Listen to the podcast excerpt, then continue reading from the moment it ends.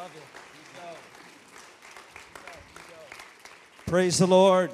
You guys are too much. We're going to start. I want to get started. We're going to be right in Mark 16.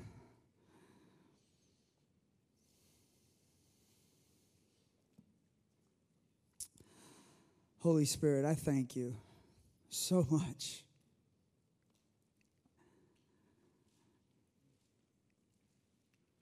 I thank you, Lord, that you have made yourself known in this room.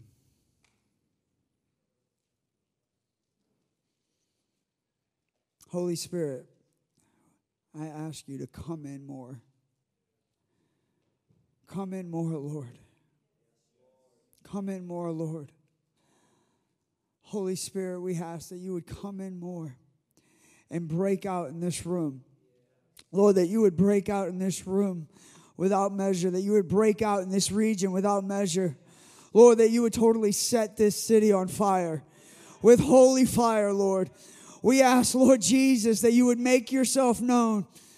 Make yourself known even more. Lord Jesus, have your way.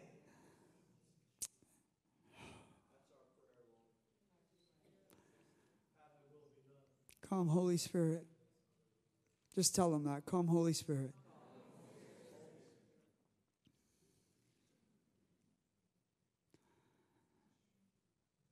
Man, I heard the Lord say when we were just singing there, singing about just our love to the Lord and just how much it delighted his heart.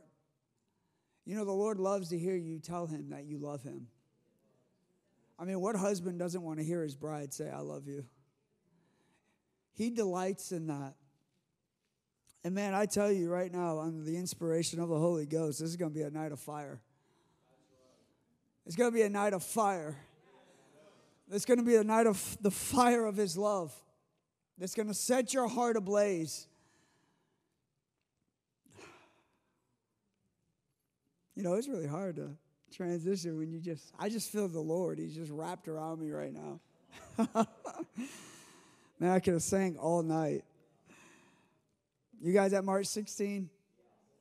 Let's get to the word. Lord, we thank you for your word, for it's true. Everything in it is true. You are true. And we thank you for your holy written word, Lord. And we thank you for the demonstration of the Holy Ghost concerning your word. Lord, I thank you for the spirit of revelation that is going to meet the spirit of might tonight in the name of Jesus. Lord, I thank you that you have found me and made me and formed me and allowed me by your grace to be a vessel of your spirit. So, Lord, I yield myself to you tonight for you to do whatever you want to do and to say whatever you want to say. In Jesus' name, amen. Tonight, I want to talk to you about the partnership of the church with the Lord. And I want to make room tonight for the baptism of the Holy Ghost. For those who have never been filled with the Holy Spirit, I believe God's going to fill you tonight. And for those who need a fresh touch of the Holy Spirit, I believe God's going to fill you tonight. You need more than one baptism of the Holy Ghost. I want to tell you, it doesn't matter if you were baptized in the Holy Ghost at five and you spoke in tongues at that moment and you never spoke in, you need to be baptized in the Holy Ghost continuously. See, Peter got baptized in the Holy Ghost twice in just the first four chapters of Acts. He got baptized in the Holy Ghost where he spoke in tongues, then he got baptized in the Holy Ghost where he got an extra measure of boldness. And it wasn't just him, but it was also the people that was with him. How many knows that God wants to baptize you in the Holy Ghost more than once?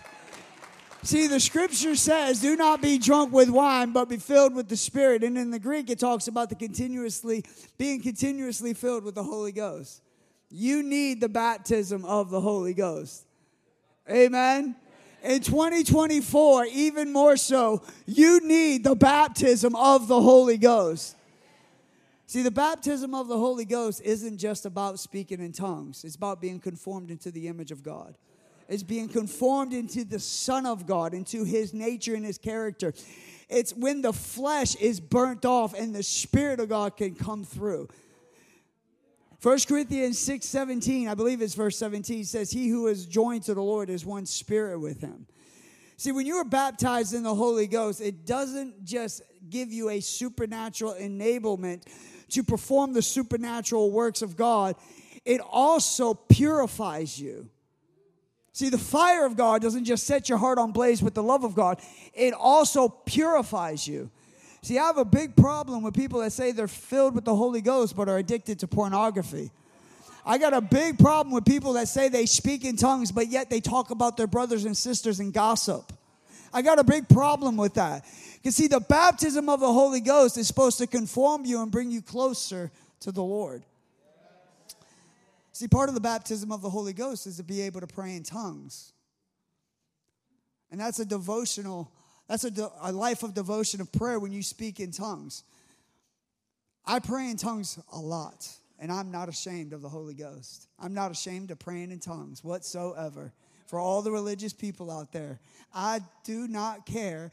I am not ashamed of the power of God, for it is the power of God that set me free. See, when you pray in the Holy Ghost, you're exercising your spirit, man. It's like you're doing spiritual push ups. When you pray in the Holy Ghost, it unlocks revelation. It gives clarity in the Word of God. It gives clarity in the situation that you're in.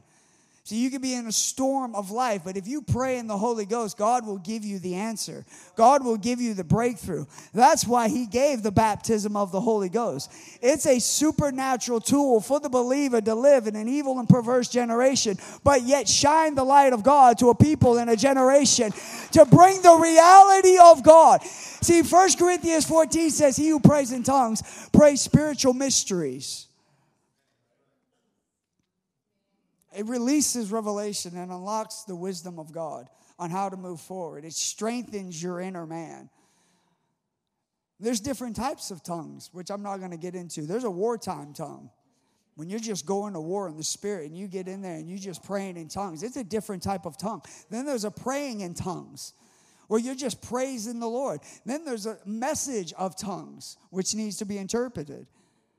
It's all different types of tongues.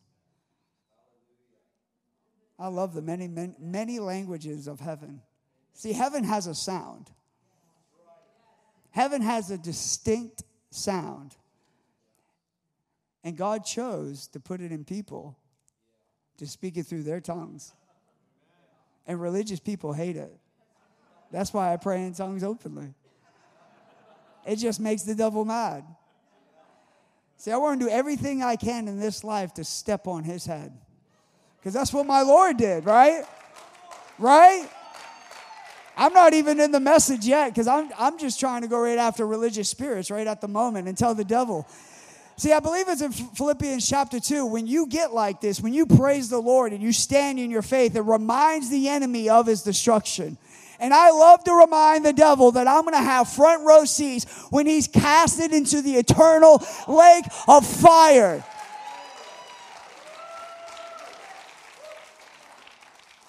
Mark 16, chap, uh, chapter 16, verse 15, he says to them, Go into all the world and preach the gospel to every creature. That's the first commandment the Lord gives his people after his resurrection. He's in the upper room and he tells them, He says, Go into all the world. I'm sending you. I want you to go out. And then he tells them, He who has believed and is baptized will be saved, and he who does not believe will be condemned. It was the message of the cross and the resurrection. He brought clarity in this moment in the upper room, and he was saying that salvation has been bought and paid for by his precious blood, his death, burial, and resurrection. Now go and tell people about it. He was sending them out into the world to testify of the resurrected Messiah and then soon coming back. He said, Go out and tell everybody, everywhere in 2024 Tell the government. Tell the schools. Tell the universities. Tell the county commissioners. Tell everybody. Tell the people in Publix. You know, the Holy Ghost will go places where our tradition won't let us. And the Holy Ghost will go places where religion won't let us. See, Jesus desires that all people get saved. And this is the thing when people get saved, they are supposed to affect their sphere of influence in whatever sphere they're in. So he who believes and is baptized will be saved, but he who does not believe will be condemned. And check it out. He says, These signs will follow those who believe. In my name, they will cast out demons. They will speak with new tongues. They will take up serpents, and if they drink anything deadly, it will by no means hurt them. They will lay hands on the sick, and they will recover. See, the Lord is starting to share what He wants them to do, to be in partnership with Him. See, the ministry of Jesus now carries on through the people of Jesus by the power of the Holy Spirit. It's a divine partnership that God initiated after the resurrection of Christ. And he tells the people of God to go out into all the world and preach the gospel. Preach the good news. The good news is you can be saved from your sins. You can be forgiven of your sins. And you can go to heaven. That's the good news. And in the meantime, you can have a good time with the Lord. You can execute divine justice on devils. You can have a whole new level of prayer. You can lay hands on the sick and watch God heal them. Those are the signs. And I know there's religious people say those signs follow the apostles, but that's not what the scripture says. The scripture says that these signs will follow those who believe. See, God instituted a new priesthood when He gave the Holy Spirit. Now you are a chosen priesthood. You are a royal priesthood. Why? Because the Spirit of God has been given to you. He did say the apostles will do this, or just the prophets, or the pastors, or the teachers, or the evangelists. He says, those who believe. You see, there's an old saying that at the foot of the cross it's even. And these gifts, these signs, they didn't die when John died. They didn't go away when the canon of Scripture was put together. They're for today. Verse 19 So after the Lord had spoken these things, he was received up into heaven and he sat down at the right hand of God. Verse 20, and they went out and preached everywhere, the Lord working with them and confirming the word with the accompanying signs. Amen. Now, see, you could fit Acts 2 between verses 19 and 20. Because if you know your Bible, you know that Jesus told them to tarry in Jerusalem until they receive power from on high. So they just seen the resurrected Messiah, spent 40 days with them, but Jesus tells them, hold on, don't go tell people yet. I want you to wait in Jerusalem until you receive the power of the Holy Spirit. Then I want you to go out. And there was a reason for that. Because the whole, if you look from Genesis to Revelation, it's a conflict between two kingdoms. Even though we know we belong to the right kingdom that wins. But there's a conflict between light and darkness. And Jesus says, I don't want you to go start your ministry yet. I don't want you to start to go out and tell people about me until you receive the power from on high. That way you can execute the divine justice on devils by the power of the Holy Spirit. Because, see, in our flesh, we can't do nothing without Him. He even says it without me, you can't do anything.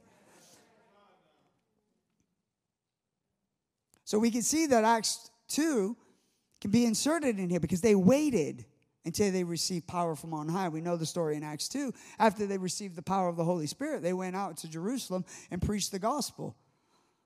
But how did they hear the gospel? It was the interpretation of tongues. See, working with them in verse 20, it says that they preached everywhere and the Lord working with them. And that Greek word working with them is cernergeo. And you're just going to have to trust me, that's how you pronounce that. And what that means is to work together with someone, to cooperate, to be a co worker or a fellow laborer. It generally means to work together for something or to contribute together for an end goal. the Lord had initiated divine partnership in this moment. When the baptism of the Holy Ghost was given to the church in Acts 2, part of the new covenant now initiated with a divine partnership with heaven and earth. Now the Spirit of God is resting in vessels of clay, going out speaking the wonders of the Lord, and the Lord working with them, the Lord co laboring with them. See, there's a divine partnership been initiated by heaven, and that's why you need the baptism of the Holy Ghost. Because it's greater than just somebody standing behind the pulpit preaching the word. God didn't give that, just give that for this reason. He gave it for your individual lives wherever you're at. In your job, whether that's in government, whether that's at Publix, whether that's in the schools, wherever you're at, mowing the lawn.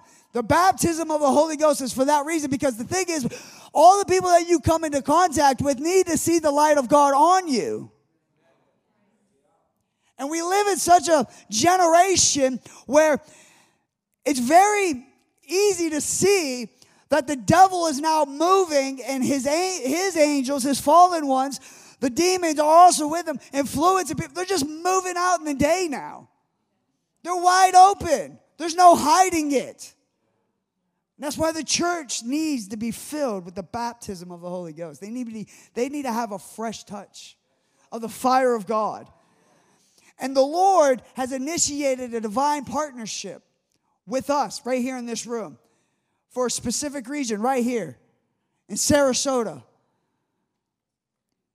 I believe Sarasota is just on the verge of something truly great. And this isn't just me being generalized or or just what's the word re, uh, re uh, whatever just re-saying what somebody else has said if you if you look at the surroundings if you look at the way things are going in this region how god is setting things in place we are truly on the doorsteps of something great. Even in this nation it's very easy to look around this nation and pick out all the bad. Well this is going wrong and this is going wrong and this is going wrong which it is but how about God maybe allowing that to happen to set the stage for the greatest move of God that this nation has ever seen? See, that takes faith. That takes faith to look out into the darkness and see the light. To look out in the darkness, to look at somebody that's so bent towards hell, to look at them and see the purpose of God on their life. It takes the baptism of the Holy Ghost to pierce through the darkness to see the light. And the Lord's contrib- contributing to an end goal with us, and that's to bring the kingdoms of this earth to the kingdoms of our God. Confirming the word in the Greek means to make firm or to establish, to secure, to make known. See, as the canonizing of Scripture was put together, the gifts didn't go nowhere.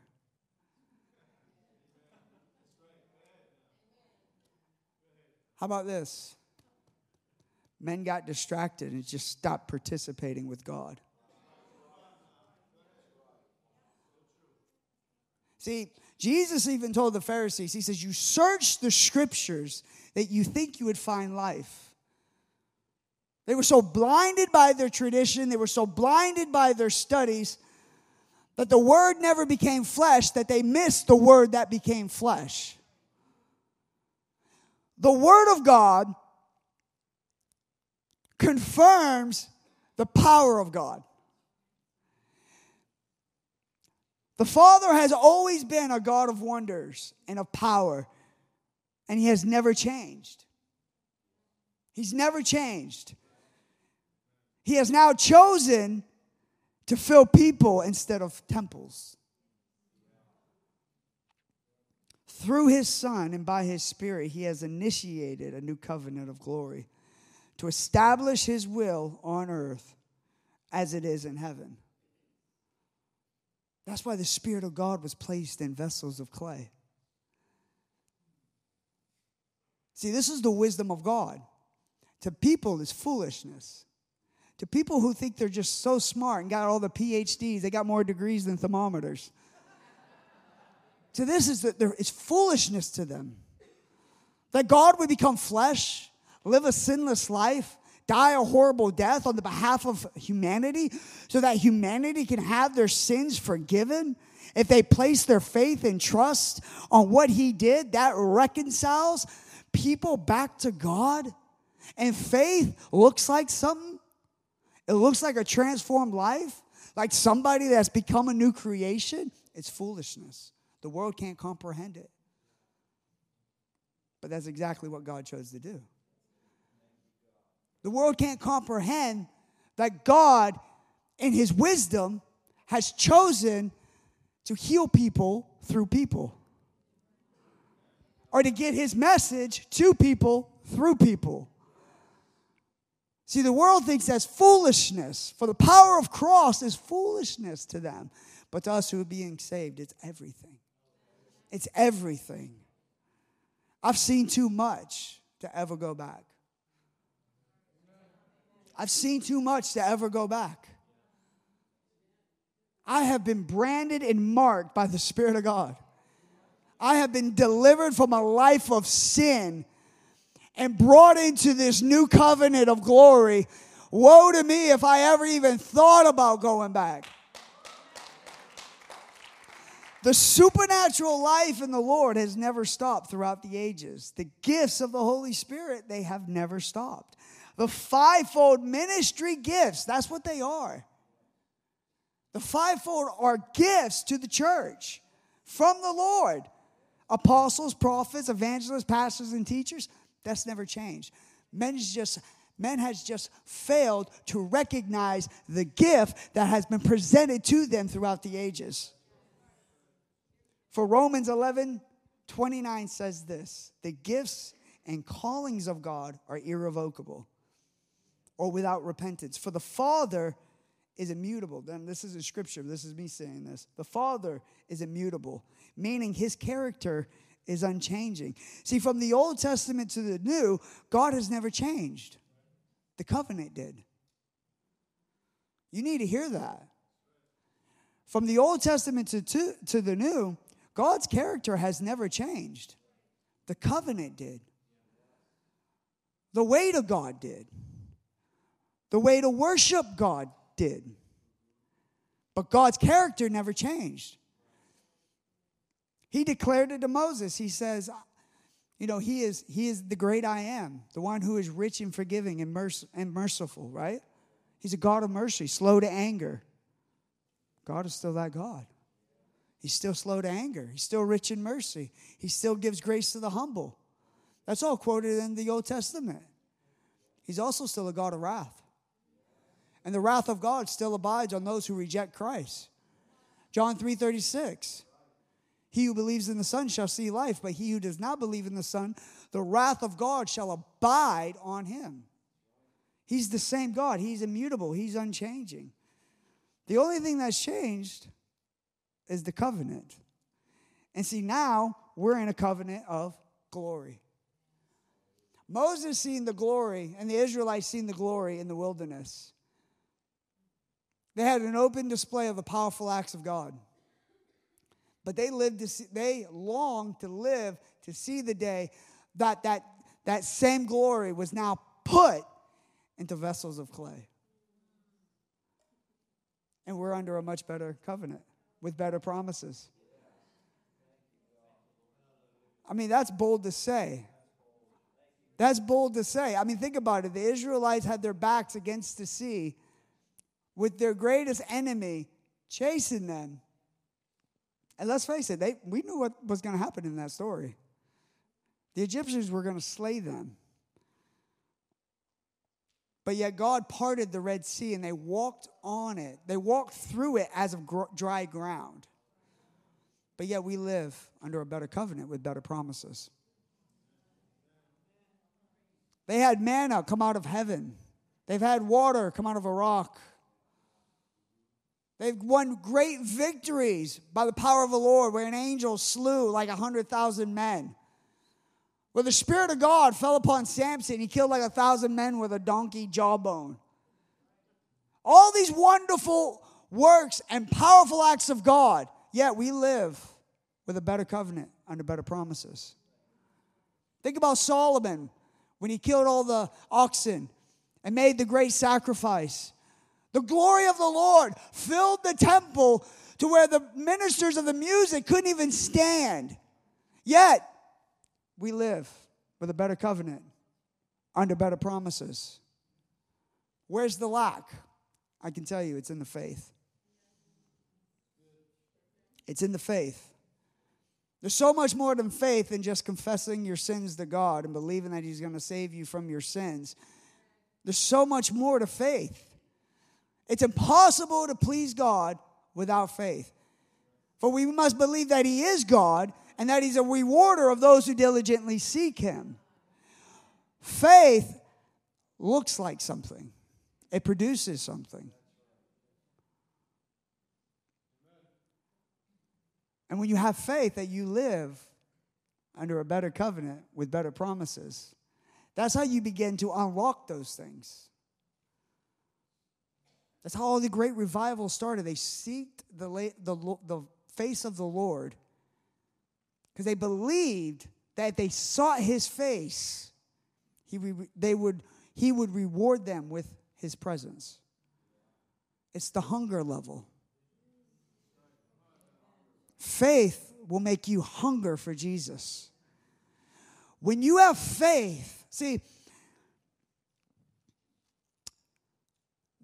there's some in the church that serve the Lord by an idea of the Lord. Like, they know Jesus is real, but they don't worship Jesus in the essence of his beautiful character as a person. Does that make sense? In other words, they worship the idea of Jesus, but they don't actually worship Jesus.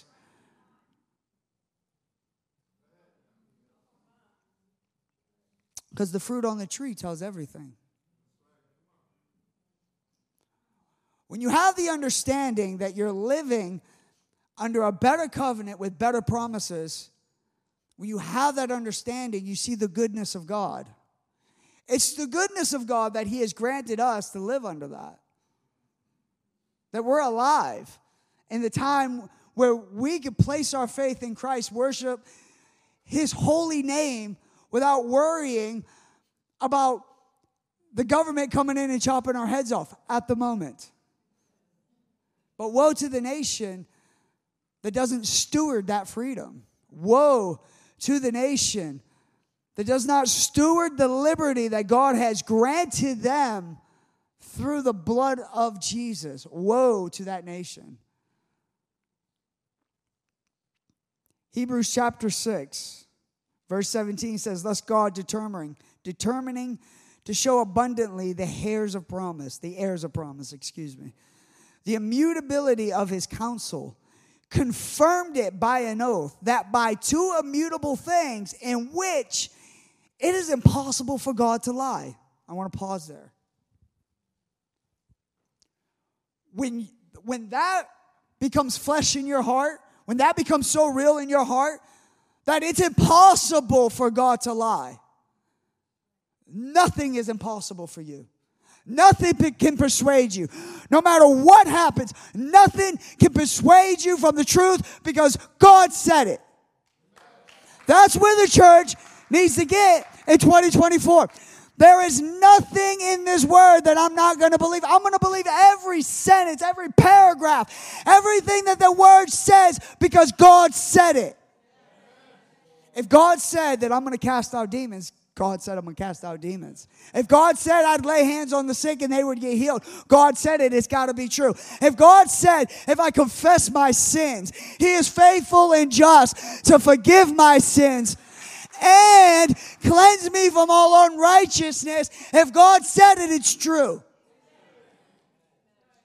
See, only orphans doubt their father because they have no concept of fatherly love. And we're not orphans. It says it's impossible for God to lie, that we might have strong consolation who have fled for refuge to lay hold of the hope set before us. I love the language of this. This hope we have as an anchor of the soul, both sure and steadfast, in which the presence behind the veil, which enters the presence behind the veil, where the forerunner has entered for us, even Jesus, having become high priest forever according to the order of Melchizedek. Lord Jesus has given us the greatest gift of his presence. It's from his presence that all life flows. One of the mysteries of the gospel of Christ that Jesus would die for us, resurrect the third day, ascend to heaven, sit down at the right hand of God, and then send his spirit to his people. The mystery of Christ.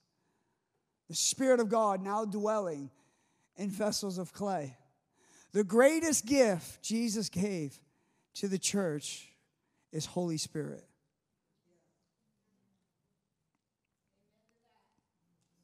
Remember when I said Acts 2 could fit in between Mark 16, verses 19 and 20? Before we go there, I want to take a look at John chapter 20, verse 19.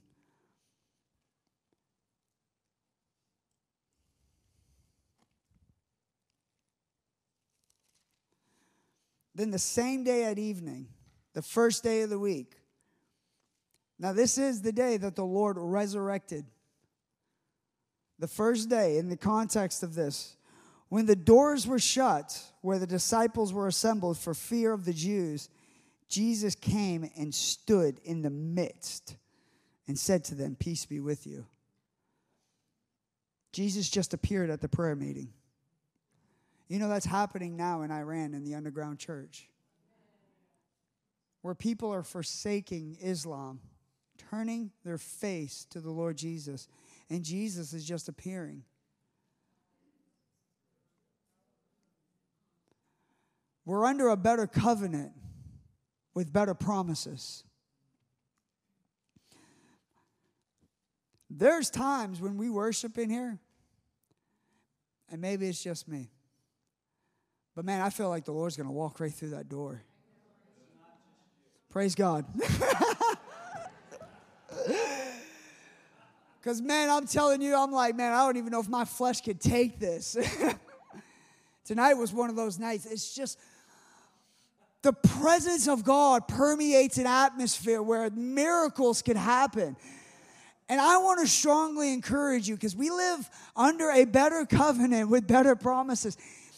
In moments like tonight, when that happens, when the presence of God is ushered and the atmosphere changes and the impossible is now possible, look to the Lord in that moment to not just to bless you, but to touch you, touch you for eternity.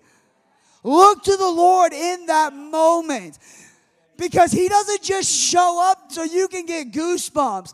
He doesn't just show up because you could be like, you could walk out of here and be like, man, we had a great service. He doesn't just show up to let people know in Sarasota that man, the presence of God, uh, presence of God is in victory. He shows up because he's attracted to the praises of his bride. He's attracted. Let me tell you something. There is something that makes the Lord get off from the right hand of God and check out what's going on. It's the praises of his bride.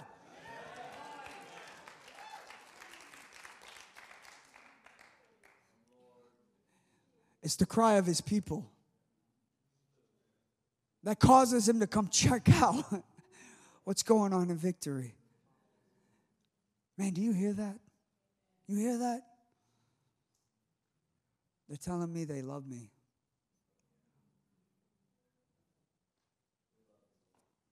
Lord, we absolutely adore you. So Jesus just shows up at the prayer meeting. That's why he says, Peace be still, because I guarantee you people fell right over.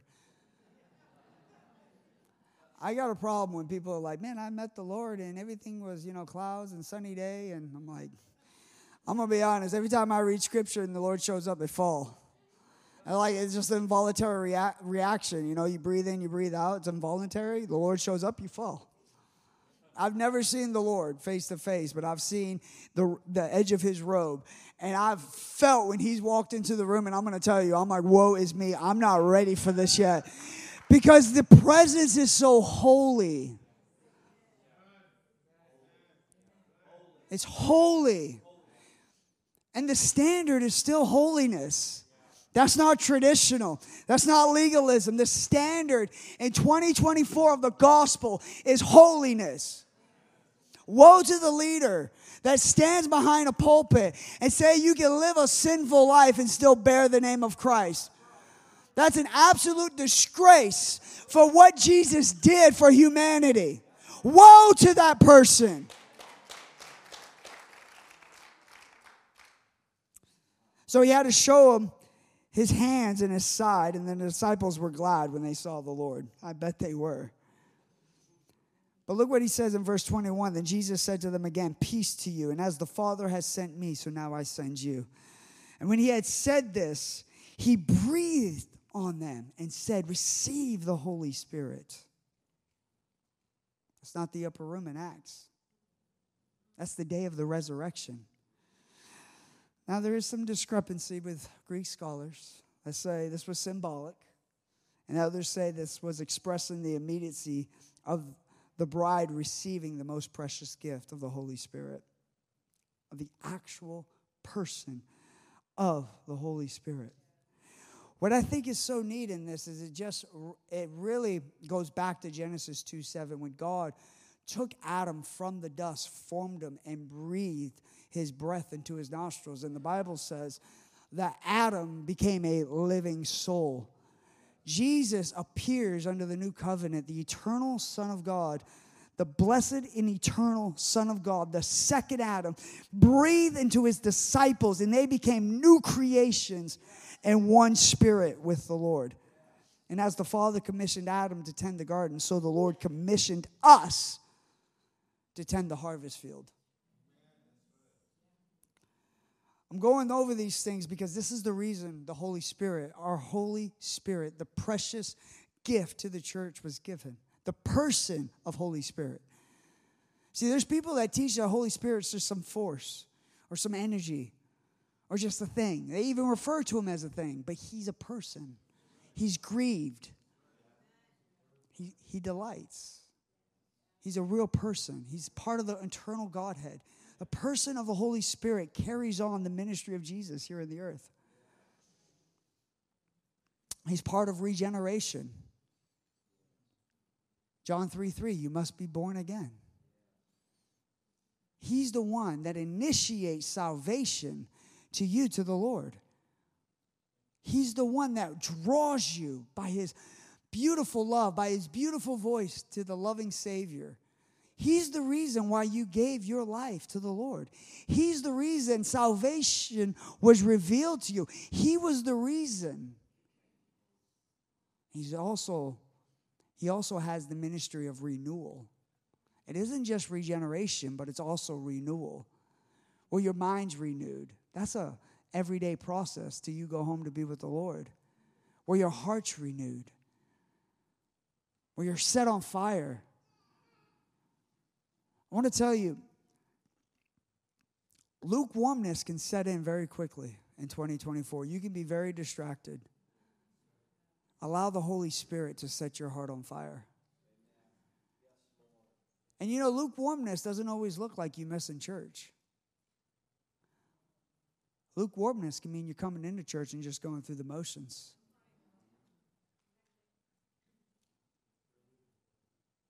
Lukewarmness can look like you're walking down the road like the two disciples and then just ask the question Did I not feel my heart lit on fire? When's the last time you've had a, your heart lit on fire for the Lord? I know many of you can be like, tonight, well, it's hard to be in this atmosphere or not. But what does your life look like when you leave here? Are you pursuing the Lord? Are you seeking His face? Are you talking to Him daily? Are you trying to listen to his word? These, is, these are not just religious things that we do in the faith. This is how you connect to the heart of God. Are you seeking the Lord? Are you following him? Jesus says, Whoever desires to follow me must deny themselves and pick up their cross and follow me. When you follow the Lord, He leads you away from sin. And He leads you to new realms of glory with the Father, new fellowships, new intimacies with Him. There's nothing like the shepherd's voice. When's the last time you heard the shepherd's voice? When's the last time that you were sitting, maybe sitting on the couch watching TV and the Lord just prick your heart and say, Turn that off, come be with me? When's the last time you was in the store and the Holy Spirit say, go talk to that person? These are real questions that I'm asking you, not to condemn you, not to make you feel bad, but to encourage you to participate with the Holy Spirit. Because the Lord has called us into a divine partnership for his glory to be revealed to the nations. Yes, there is going to be a day when God displays his mighty acts through the heavens, when he tears the veil from that which separates the spiritual and the physical, and not in some weird way that some people have, you know, said. But God has chosen in, last, in these last days to reveal his son through his spirit by his people. And we're waiting on the greatest revival to ever break forth in the nation. But what about if the paradox says this? God's waiting for his people to reveal the Spirit of God and the power of God to the entire. What happens if God's waiting on us? Acts 2. You guys all right? Okay. When the day of Pentecost had fully come, they were with all they were with one accord in one place, and suddenly there came a sound from heaven. Heaven has a sound. It has a sound. If we were translated in heaven right now, we would hear the sound of angels saying, Holy, holy, holy if we were caught up like John into the throne room, we'd hear the sounds of the crowns hitting the ground. Tink, tink, tink, clang, clang, clang. Holy, holy, holy is the Lord God Almighty, who was, who is, and who is to come. Heaven has a sound. Fire has a sound. The wind has a sound and the filling of people by God's Spirit has a sound. Revival has a sound. Awakening has a sound.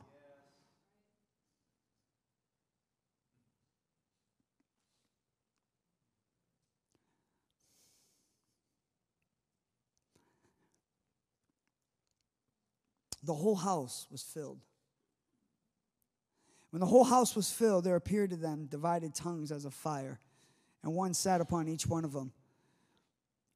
And then they were all filled with the Holy Spirit and began to speak with other tongues as the Spirit gave them utterance. See, I don't believe they were speaking 120 different languages. And it's okay if some believe that too. I'm just saying what I believe. I believe the gift was in the interpretation as they broke out. I believe that people heard the sound of heaven and heard the wonderful works of God. And there was such a testimony and a wonder released in Jerusalem. See, heaven has a sound, and when that sound is played in the earth, there is a residue of glory. It attracts the presence of God. It attracts the angels of God. It attracts the anointing of God, where the Holy Spirit begins to manifest the power of God to a people. And all the nations were gathered, and they're like, What is this that we hear? These people are Galileans, fishermen. And I hear the wonderful works of God. Peter stands up in his boldness after being filled with the Holy Ghost. And I believe in all this time, at this time, the disciples are filled and then the words of Jesus come to life. They start to remember everything that Jesus told them about the Holy Spirit. and what he would do, how he would move, what his voice would sound like, what his presence would feel. All of a sudden, I guarantee, word became flesh and they began to step out. They said, This is the moment. This is what the Lord was talking about. Now it's time to leave the upper room and go outside and preach the gospel to everyone, everywhere.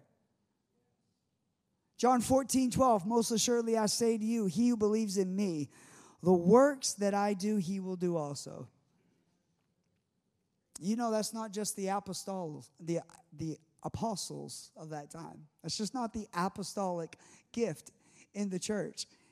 Most assuredly, I say to you, he who believes in me, the works that I do, he will do also. And greater works than these he will do because I go to my Father. And whatever you ask in my name, that I will do, that the Father may be glorified in the Son. If you ask anything in my name, I will do it. Now remember, it's impossible for God to lie. God in flesh, the eternal blessed Son of God, said that if you believe in Him, the same works that He did, you'll do. Is that true or not? He said, Greater works than these you will do. Is that true or not? Because he goes to his father. And he said, Whatever you ask in his name, he will do it. Is that true or not? Why? So that the Father may be glorified in the Son. And then he backs it up again. If you ask anything in my name, I will do it. Is that true or not? How are we asking in 2024? What are we asking in 2024? Are we asking God just to water the grass and feed the parakeet? Are we asking God bold questions, bold requests? Bold requests. Lord, set Sarasota on fire. Lord, set Sarasota on fire. Lord, set America on fire. Lord, set your church on fire. Lord, grant the glory of God to fill every house of God. Are we asking for the pure gospel to be preached in America? See, in verses 12 and 14, the Lord is talking about partnership, purpose, and promise. Partnership, purpose, and promise. Verse 15 through 18, he reveals the Holy Spirit. Look what he says If you love me, keep my commandments. And I will pray the Father, and he will give you another helper, that he may abide with you forever, the Spirit of truth, whom the world cannot receive because it neither sees him nor knows him but you know him, for he dwells with you and will be in you. And I will not leave you orphans, I will come to you. This is going to be a hard thing to say. I believe the reason why most churches don't have the Holy Spirit moving in their in their midst is because they're of the world. Because they can neither see him nor know him.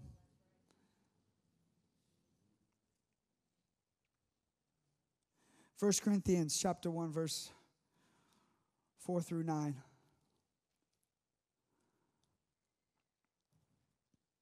Paul's giving, Paul's speaking the destiny, the prophetic destiny of the Corinthian church before he gives us big fat rebuke in the next chapters. But Paul is speaking to their purpose. Paul speaks to their partnership with the Lord, he speaks to their purpose, and he speaks promise. Because that's what the Lord speaks to his church. He's speaking partnership, he's speaking purpose, and he's speaking promise.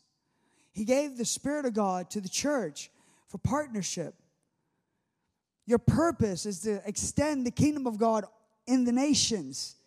Your promise is that the Spirit of God is with you. He says, I thank my God always concerning you for the grace of God which was given to you by Christ Jesus, that you were enriched in everything by him in all utterance and all knowledge, even as the testimony of Christ was confirmed in you, so that you come short in no gift, eagerly waiting for the revelation of our Lord Jesus Christ. See, every blessing, and I'm going to pause there, every blessing is a testimony to the Lord, to the Lord's goodness which is intended to shift your focus to eternal realities. He gives you blessings in this life to trust in His goodness, to further look down the road to eternity. Does that make sense? Okay. Spiritual gifts reveal the power of God, which is intended to strengthen you to run the race of faith to the very end. I can tell you, when you're weak because you're sick and somebody lays hands on you and you get healed, that strengthens you. When you're weary and you get a Holy Ghost zap of faith, that strengthens you. When you are just totally like can't see through the fog and it's just one of those seasons and all of a sudden, boom, the Holy Ghost release revelations and now you can see, it strengthens you. When people backbite and gossip and slander you and the Lord whispers, Son, I love you. You're, you're in the will of God. Let me tell you something that strengthens you. See, the spiritual gifts are to strengthen you to run the race, and the spiritual gifts comes from his presence. But the gift of his presence to the church is a guarantee of your new identity. Anyone who does not belong to this to whoever does not have the spirit of Christ does not have Christ. Does that make sense? That's the guarantee of your new identity. Verse 8. He says he gives you these gifts so you can wait for the revelation of our Lord Jesus Christ. That's in verse 7. So he's given the gift so you can run the race all the way to the Lord appears. That's what he's saying. Verse 8 Who will confirm you to the end? That word confirm is the same word receive in John 20. When Jesus breathed on them in John 20 and said, Receive the Holy Ghost, Paul makes reference to that and says, This is the same one who will confirm you, who will receive you at the day of, of his day. On that great and terrible day of the Lord, our Jesus is not coming back to see how many gifts you operate in. He's not coming back to see what type of buildings that were built. See, there's people that's built their ministries on their name. That will only be forgotten. They have built their ministries on finances. That will only perish. Built their ministries on big campuses. That will only be here when it burns up. But when you build on the name of Jesus, you're building on something that is eternal, on someone who never changes, someone who is always there. The one, when he appears, everything else vanishes, yet the glory of the Lord given through him is what is revealed. See, the Lord isn't coming back to see all these things. He's coming back to look for the mark that he left on his people. And that mark is his presence. And his presence is what makes us blameless. See, the Father in verse 9, he's called you into partnership with his Son. He says, God is faithful. Remember, it's impossible for him to lie. By whom you were called into the fellowship of his Son, Jesus Christ our Lord. And that word fellowship in the Greek is partnership. And it goes back to Mark 16 of him co laboring with us. See, I love people. But I don't do what I do because I love people. I don't go out and stand in front of the bar because I love getting yelled at and spit at and told that I'm number one numerous times. Some of y'all just got that.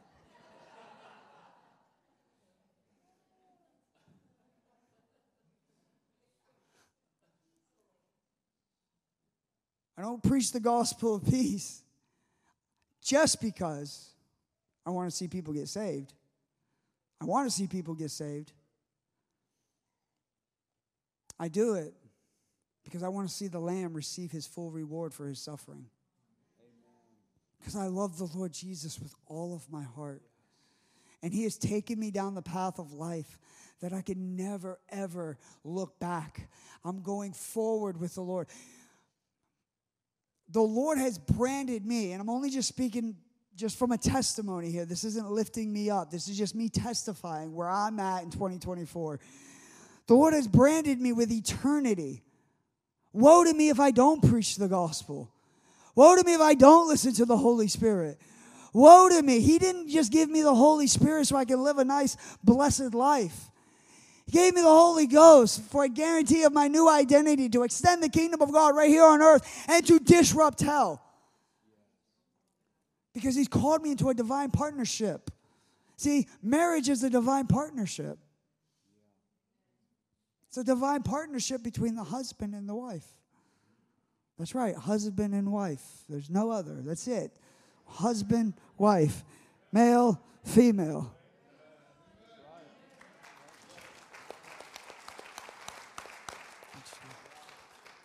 It's a divine partnership, and we're in a divine partnership with the Lord.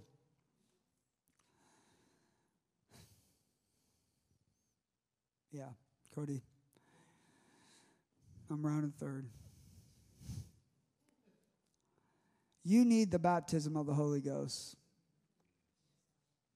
The importance of being filled afresh tonight in 2024 with what we're going to encounter, what we're going to have to walk through, we're going to have great victories. But there's going to be others, there's going to be disappointments. That's life. And I'm not speaking evil or speaking curses. You know, I know some name it and claim it, grab it and, you know, blab it and grab it. It's going to be like, oh, words of your mouth. Look, in this life, you're going to have trials, you're going to have tribulations. Jesus said it but take cheer because Jesus overcome the world and we're in him.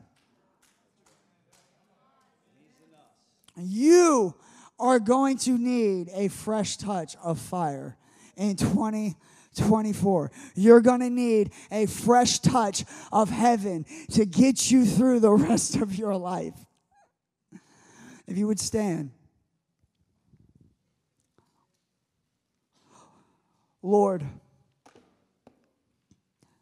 you said that this place is a, an altar of fire. You said it, Lord, and I agree with it. So, Father, by your marvelous grace,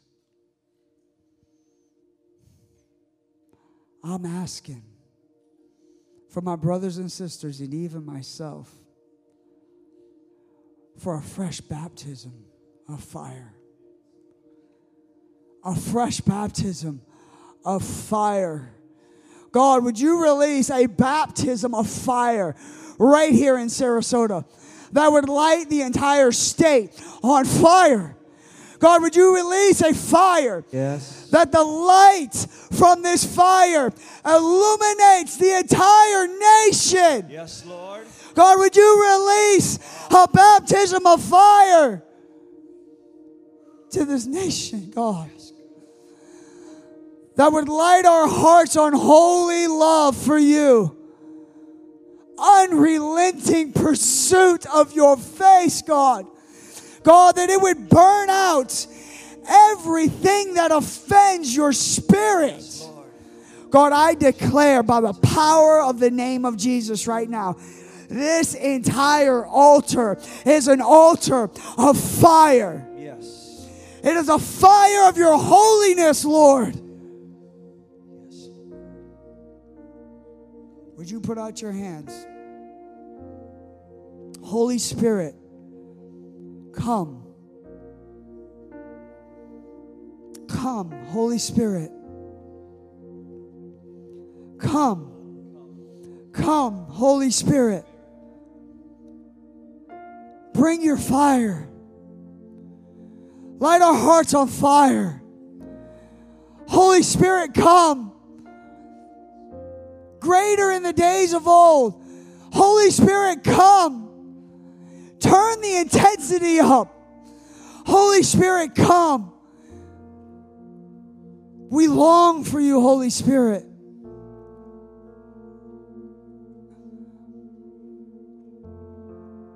If you've never been filled with the Holy Ghost, you need to make your way up here right now.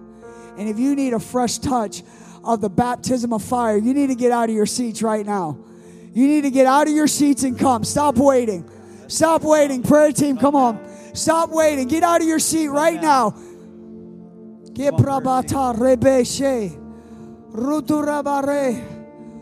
Lord, release your fire.